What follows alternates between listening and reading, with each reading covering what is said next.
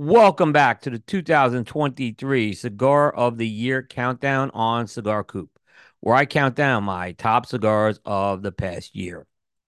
This has been an annual tradition on Cigar Coop since 2010, and this year marks the 14th consecutive year of this project. So today, coming in at the number 11 spot, we have the Mi Querida Black Saka Khan by Dunbarton Tobacco and Trust. It was at the 2022 Premium Cigar Association trade show when Dunbarton Tobacco and Trust would launch its third line under its Mi Querida brand called the Mi Querida Black. The Mi Querida Black was initially released in one size called Saka Khan, and that was a nickname given to Dunbarton Tobacco and Trust founder Steve Saka during his days in the Navy.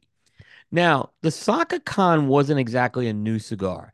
It had been released at the end of 2021 as a part of JR Cigar's 50th anniversary series when it was simply called the Dunbarton Tobacco and Trust Limited Edition EM Maduro. When Saka created the blend for JR Cigars, he wanted a cigar that would fit the type of cigars that Ed McVeigh, a longtime buyer of JR Cigars, would smoke.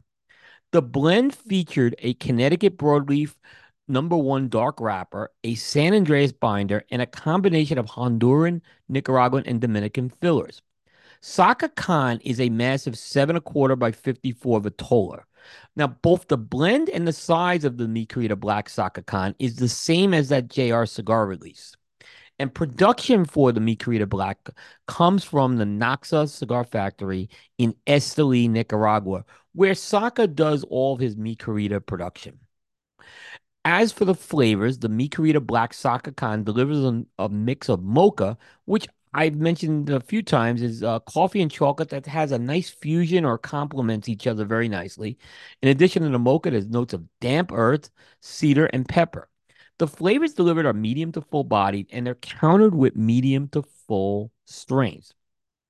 Now, Mi Querida Black Saka Khan, along with the Muestra de Saka Bewitch, makes Dunbarton Tobacco and Trust the third company to land two cigars on the 2023 countdown. So Dunbarton joins Espinosa Cigars and EP Carrillo as the companies now that have multiple cigars on the countdown. And as we mentioned, when the Bewitch landed on the countdown, Dunbarton Tobacco and Trust has been on the countdown every year it has been in business, namely nine consecutive years. And if you're keeping score at home, I mentioned Nicaragua is just pulling away with the amount of cigars on this year's countdown.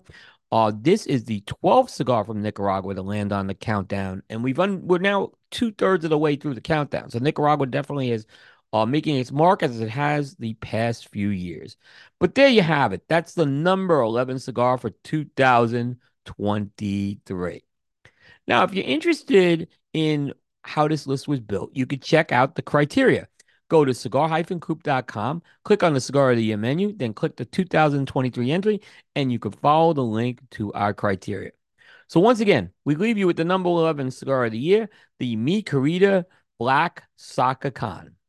Now, you're going to want to tune in tomorrow. Uh, the countdown continues, and we're going to be getting into the top 10. So we're really going to start uh, getting to uh, the best of the best here in a very competitive year on the countdown. So tune in tomorrow.